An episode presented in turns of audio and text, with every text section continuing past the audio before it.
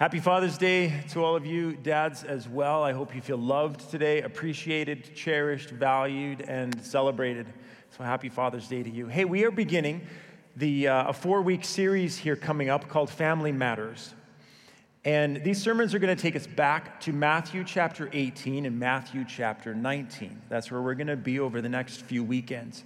Over the next few weeks, we're going to look at what Jesus has to say about marriage, about singleness, about conflict resolution. And today we're going to be looking at what we, as biological parents or spiritual parents, you know, can do to disciple our children, disciple those younger than us, disciple this next generation to follow Jesus. And so, welcome here to our central campus.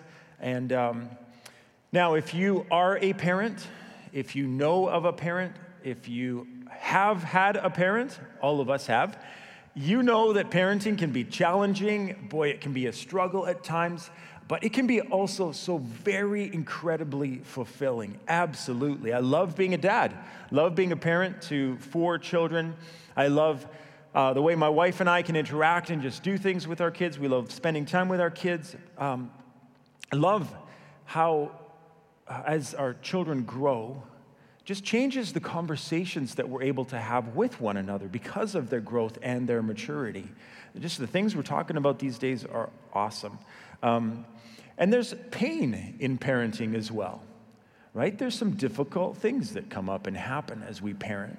It's painful at times. Um, no one has a training manual, a class, a course, a, a certificate, right? Um, to parenting. There is no, there's nothing out there that just prepares you for all the scenarios and circumstances that you encounter as a parent. Just last week, we had a situation with one of our kids, and it just required my wife and I sitting down with them and talking with them, bringing some instructions, some directives, um, some discipline into their life. And I sat down with, uh, we were sitting down with our child, and I, I just said, you know what, this isn't fun for, my, for Nadine and I. This just isn't fun. And we definitely know it's not fun for you because of the consequences here of your actions. Um, we don't enjoy this, you don't enjoy this, but this is necessary. This is necessary so that you grow and you learn as a child. Just want to say up front here at the beginning there are no perfect parents. Absolutely not. You, as parents, you know that. But sometimes you might look at other parents and think, well, they're the perfect parents. Look at what's going on. If it's too good to be true, it's not true, right? There's just no perfect parents, absolutely, hands down. And just when you think maybe that you've got this whole parenting thing, you know, nailed, right? That you're doing pretty good as a parent, we're humbled, aren't we? We are. Um, a little while ago, I was corrected by my two year old daughter. Um, in, in our home, we just don't say, we're just not, it's not permissible to say, oh my goodness, uh, oh my gosh, oh my God, certainly, um, and uh, just, just the way we are in our family. Now, in genuine surprise to something that I saw, right, something that happened, in genuine surprise, I said, oh my. And my two year old daughter said, Daddy, don't say that. That's a bad word. Daddy, don't say that. You know? Corrected by my two year old daughter, absolutely humbled. Um, but that's what happens so, with this understanding, right, that none of us are perfect parents, we all need grace. With the understanding as well that we want to raise our children the absolute best that we can. There's no parent that I know that goes into parenting, raising children, thinking, I just want to be an average parent. Mediocre. That's what I'm aiming for. Mediocre parenting. No one wants to do that. We desperately want to raise our children well, the best that we can. So, with that understanding, here's the question What is our singular priority in parenting? What's the goal that we're going after? What are we trying to achieve? Right? What are we going after? It's this from Matthew chapter 19. Your priority is to lead your children to Jesus so they follow him as fully devoted disciples. That's the goal. That's the priority. Lead your children to Jesus to follow him as fully devoted disciples of Jesus. That's what we're aiming for. Now, there might be some of you here that are saying, well, I'm not a parent. I don't have biological children. Is there anything here for me? Yes, there is. You have spiritual influence, you have spiritual leadership. You're, you're spiritual parents of individuals in your life, right? Nieces or nephews or grandkids or, or younger people around you, you have spiritual influence. There's something for you here if you're a coach, if you're a youth leader, if you're an aunt, your uncle, uh, a, a children's leader.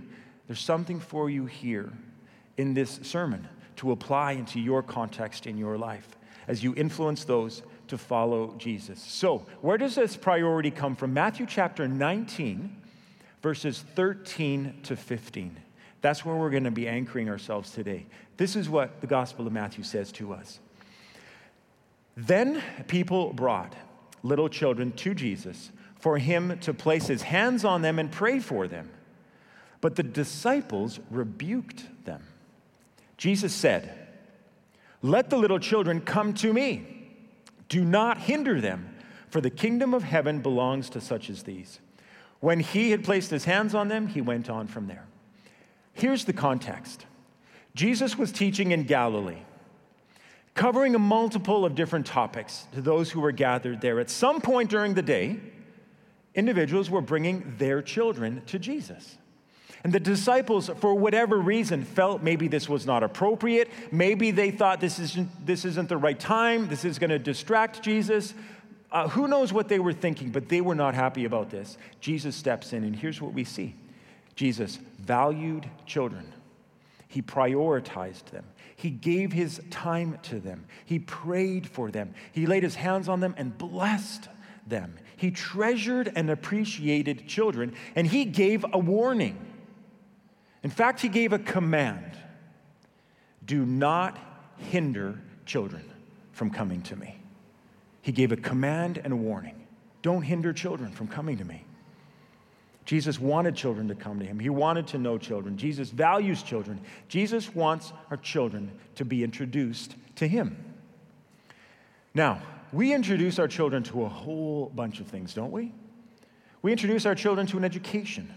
We introduce our children to food. We introduce our children to hobbies, to books, to entertainment, to movies, to sports. We introduce our children to friendships, to responsibility.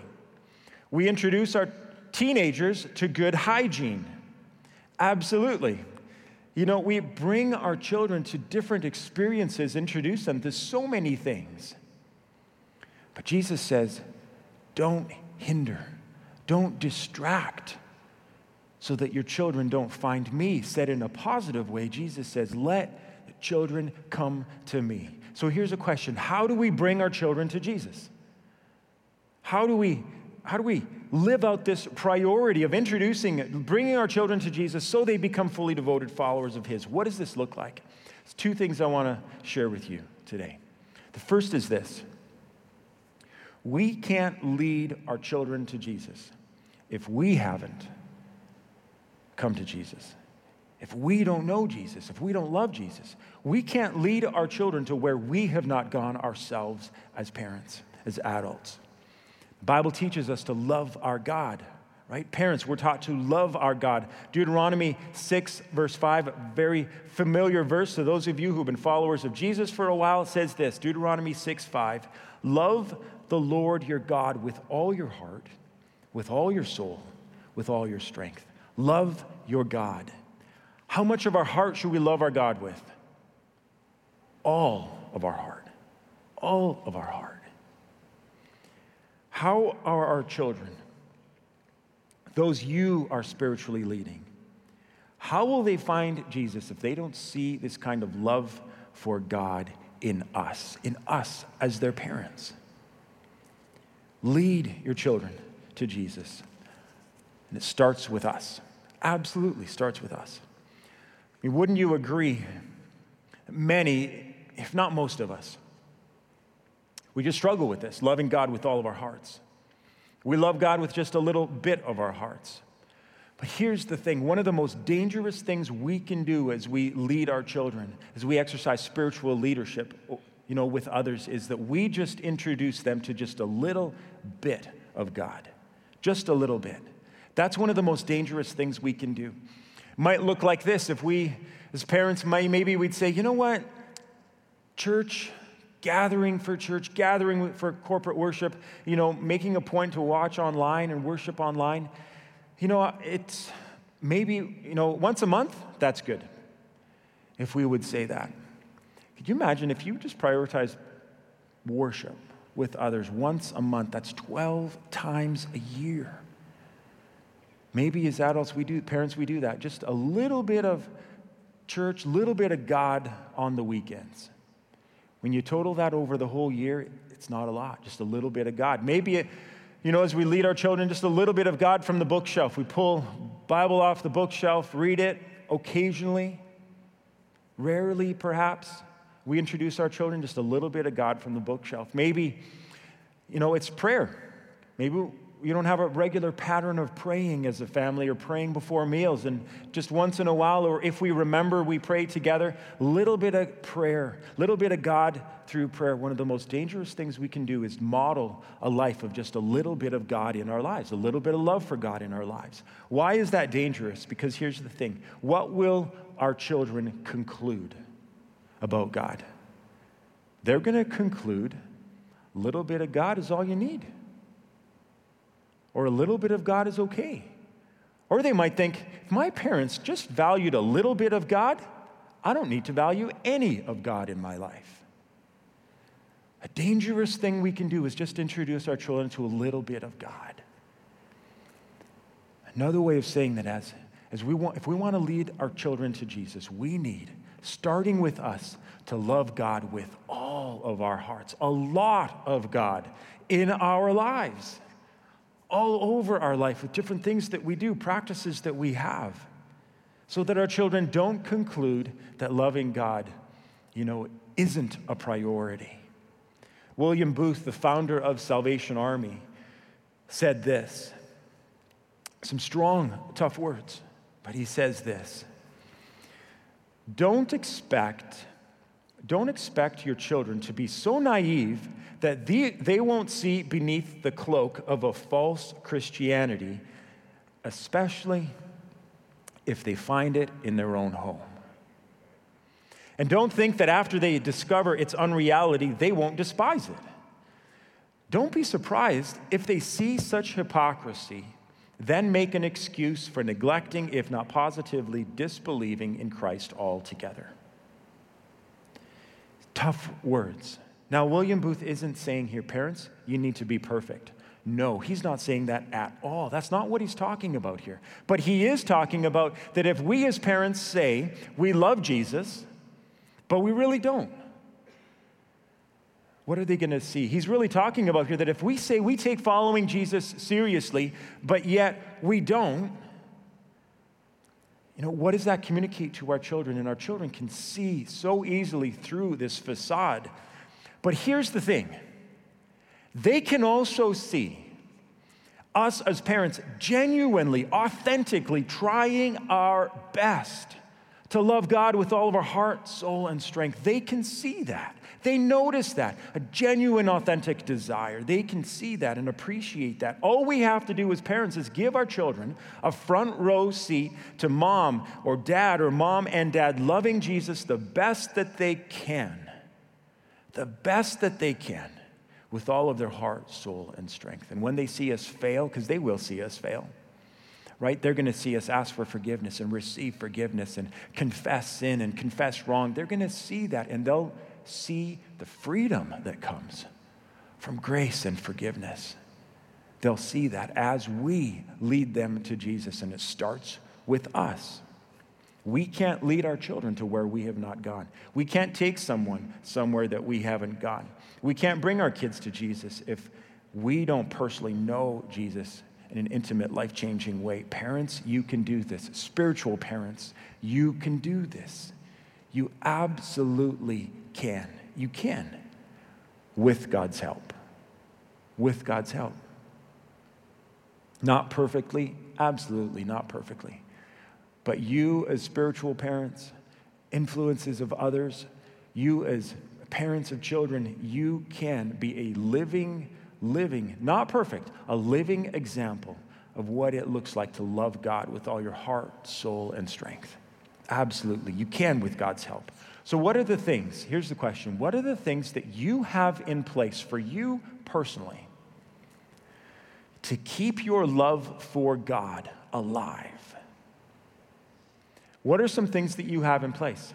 Said another way, what are some things in your life that if you don't do them, if you don't continue to do them, you will see your love for God diminish and grow cold? What are those things? For so many of us, we know, I know, if I'm not regularly reading God's word, if not daily, I know my love for God will diminish. I just know that. Many of you are the exact same.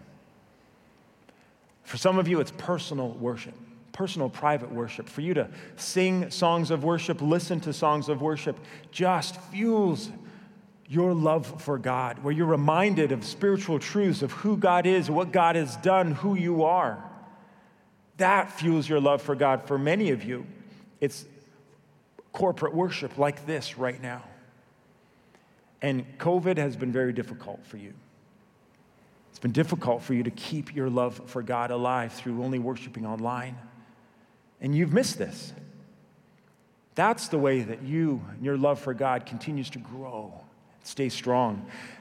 As we're in stage two, we do have room, right? At our eight worship services across all of our campus locations, we have room right now. And as we anticipate moving into stage three in early July, we will have even more room. And so come worship God with other followers of Jesus together. So, parents, if we, if you are going to lead your children to Jesus, so they follow him as fully devoted disciples, first starts with us.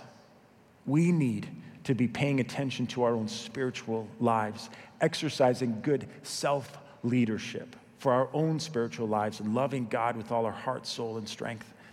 Second is this your children need you to lead them to Jesus. Your children need you to lead them to Jesus. Absolutely. Edward, Duke of Windsor, said this about America. As he looked across the ocean at America, North America, he, he said this. He said, The thing that impresses me most about America is the way the parents obey their children. Think about that for a minute. The thing that impresses me most is the way that parents obey their children. Parents, question for you Are your children leading you, or are you leading your children? See, every so often there's parenting articles, books that are written, you know, on adult-centered parenting, child-centered parenting. There's likely other books written about who knows what kind of centered parenting strategy is out there. And I'm all for learning and growing as a parent, absolutely.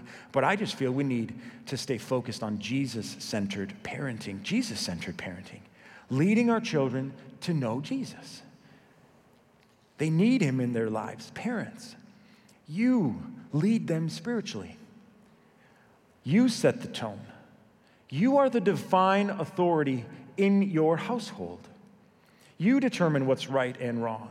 You determine what's beneficial and what's off base. You determine and lead what is respectful and honoring. And you do all of this through the testimony of your life. And don't lead your children as an authoritative power, you know, overlord. Absolutely not. Lead with love, lead with humility, lead with gentleness, lead with kindness, but lead your children. Lead your children. You lead the way and you lead them. Lead them in life. Lead them to know Jesus. Now, you might ask, well, how do I lead? What do I do? Here's the thing I can't give you seven steps, five points, eight principles, this you know, 12 step strategy. I can't do that for you. What will work for you and your family may not be the right thing for another family. But here's what I would say if you're going to lead, you will need to do that intentionally, very intentionally. Seek God about this. Pray and ask God. As a mom, God, what can I do to lead my children to you. As a dad, what can I do to lead my children to you? Both of you together with your spouse, what can I do to lead our children to you? Pray about this. When you get a sense of what God is asking you to do, then do that. Try that. If it doesn't work, try something else. But lead. God, God has placed you in this role to lead your children to Jesus. Now, some of the things that Nadine and I have put into practice, and I say practice because we're not perfect at any of this, but here's some of the things that we do. We read as a family. I enjoy reading, my wife Nadine enjoys reading. So during certain times of the year, especially over summer, we read. We get some books, buy some books, borrow some books for our children to read that will encourage them spiritually. We love reading about these great male and female leaders of the Christian faith. We love reading books about missionaries and Christian leaders, and their courage challenges us, their sacrifice, their boldness, their faith increases our faith, and we have great conversations with our children as we read together some of these books. We eat together as a family. And, and we don't eat together while we watch TV. We eat together sitting around a table, looking into each other's eyes, talking with each other. We fight hard to do this about four or five, usually about five times a week, we can do this. Might be a very short meal, a brief meal, or a longer meal, but we sit together around a table. And one of the things that we do is we just go around and everybody shares a high and a low of their day. Sometimes around the high or the low, we might spend time very brief, just praying for one another. Very short, very simple, but we eat together. Pre COVID, we were very careful not to over schedule our family. We just felt like busyness, we're, we're busy already, you know? Um, but busyness kills the time that we have for each other, kills the time that we have for others that we want to be in community with. But a couple of nights, we did not schedule anything regularly on Wednesday night. Wednesday night, Across all our campuses, Center Street Church is youth night. Our two boys are involved in youth. Wednesday night is youth. Wednesday nights are just boundaried. The other thing, Saturday nights, is when we worship as a family. The last 10 years, we've been coming to the evening service here at Central Campus, right, on Saturday nights. And uh, that's church. And so we don't schedule anything else on Saturday nights. And so when, then we would look to other nights of the week to schedule activities or sports for our kids. We don't overschedule our lives. We value a strong family identity. Because when a family has a strong family identity, peer pressure is weak. Peer pressure is weak. If a family has a weak family identity, peer pressure is strong. So, one of the things that we do with our family identity is we have family nights, Friday night. Sometimes others might join us, but Friday night generally is family night. And I'm almost getting tired of eating pizza because every Friday night is pizza. We either make pizza or we buy pizza, order it. But, you know, sometimes we'll play a game. We love watching good movies as a family. We might just watch a movie, but Friday nights is family night. Um, here's the thing with our family we get into a good rhythm of having some family devotional times. And then that rhythm, you know, we just, we fall out of that rhythm. And, and then we, we're not, you know, we don't beat ourselves up over that. We just start again. You know, a new family rhythm of some devotional time. Sometimes we'll listen to the daily audio Bible. It's awesome. The daily audio Bible together. Sometimes we'll read a portion of scripture and talk about that. We keep it short, real simple, but we just sit down and talk about God, you know? And, and again, we get into a good rhythm, then we fall apart, and then we just start back up again. Prayer is a key part of our family. My wife prays with our kids before they go to school every day. Around our supper meal, we always pray. Um, and then before we go to sleep, either we pray as a family together, or my wife or I will pray with our children each. So we love that at minimum, three times a day, we pray together as a family. We love that. Um, Another thing we do is we try and save up and go to a family Bible camp every summer. And we didn't do that last summer, but this coming summer it looks like it's going to happen. And so this will be the ninth year that we've gone as a family Bible camp. And you know what? It's an opportunity, again, for us to be spiritually recharged as a family, connecting with one another. It's just a highlight of our summer. And uh, we'd have a mutiny, you know, if we didn't do that from our kids. Um, so here's the thing. Here's the thing please don't hear me say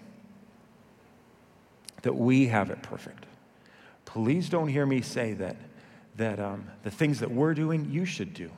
Please don't hear me say that. I'm just letting you know here's some things that we've struggled through, that we've found have worked for us as we try and lead our kids to Jesus. Please don't hear me say that these are things you should do. But my wife and I, we have a clear goal. We have a clear goal that we're chasing after, and that's to try and introduce our kids to love Jesus and be fully devoted disciples of Jesus. And you can do this as parents.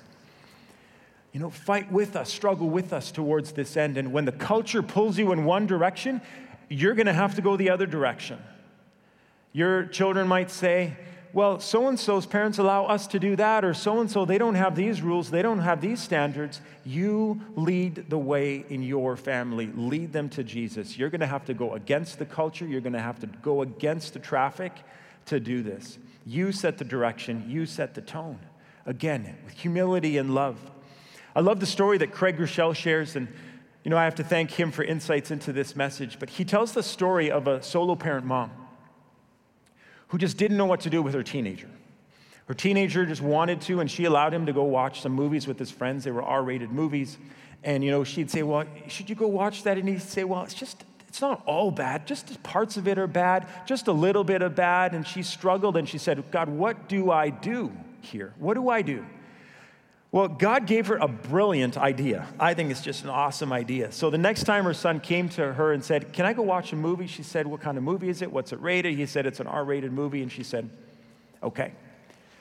But here's what I need from you I need you to help me make some brownies. He thought, Wonderful. I love brownies. That's awesome. I'll help you make the brownies. And she said, But you have to contribute something. Here's what I need from you, she said. Go into the backyard with a spoon, and I want you to get a spoonful of our dog's poop and bring it to me. And he thought, Mom, that's nasty. Why would I do that? She said, If you want to go watch this R rated movie, this is what you have to do. Help me make brownies. So, fine, he said. Went into the backyard, got a spoon, got some of the dog poop, brought it into the mom, and she said, Oh, no, no, no, no, that's too much. You know, and she cut it in half, took half of it, threw it into the brownie mix, mixed up the brownie batter, and he, son is saying, Mom, that's disgusting, absolutely disgusting. She said, No. So mixed it up, put the brownie batter into the other bowl, gave him the bowl to lick, right? And, um, and he said, No, it's disgusting. And the mom says this, But what you don't understand, son, it's just a little bit of poop. And then the son understood. A little bit of ungodliness is too much. A little bit of a lie is too much. A little bit of going contrary to God and his commands is too much. A little bit of not believing the whole scripture is too much disbelieving. A little bit is too much. See, parents, if your heart is wholly surrendered to God, if you genuinely, to the best of your ability, love God with all your heart, soul, strength, you're in charge. Just because others set a standard for their family doesn't mean that's your standard. You determine before God, humbly before God, what it means for you to lead your children to follow Jesus. You should not be so concerned about your child's immediate happiness as you are concerned with their holiness and them living as a disciple of Jesus in every single way. The way we do this, the way we lead our children to Jesus is parent is in parenting is, is training. This is what we do. We train our children up. We train them. Beautiful, amazing Proverbs. Um, Proverbs 22, verse 6 says this Train up a child in the way he should go. Even when he is old, he will not depart from it. Train your child to go to Jesus. Train them to pursue, to love Jesus the best that you can. This word train means palate, the your, your palate in your mouth. That's what the word train means. And what would happen is in the Old Testament, when an Israelite woman would be having a baby, the Hebrew midwife would be there and would take her finger, dip it into a little bit of paste, and put that paste on the, on the palate, the baby's palate. And when she would do this, it would initiate hunger. And the baby then would nurse properly. So, parents, what we do as parents, with all of the things that we try and do to lead our children to Jesus, what we're doing is we're training. We're trying to initiate a hunger for Jesus, a love for God, a desire for obedience, a desire to follow Jesus. We prompt them, we give them experiences, we lead them in conversations, we model for them a way of life, of obedience, of surrender to God. Everything that we do, we hope, initiates hunger and desire in them so that as they continue to grow up, they'll follow Jesus on their own. That's what we're trying to do with our families.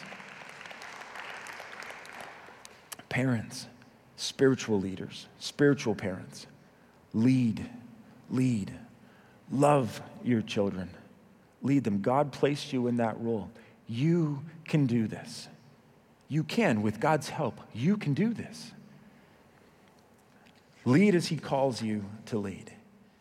We want you to know that all of our, at all of our campuses, our children's ministry teams are very, very, very serious, right? About partnering with you as parents, partnering with you as grandparents, par- partnering with you as, as foster parents, adoptive parents, partnering with you as parents to lead your children to become fully devoted. And as we move into stage three here, in uh, early July. And then as we look at August, we're hoping that we can start once again in person children's ministry.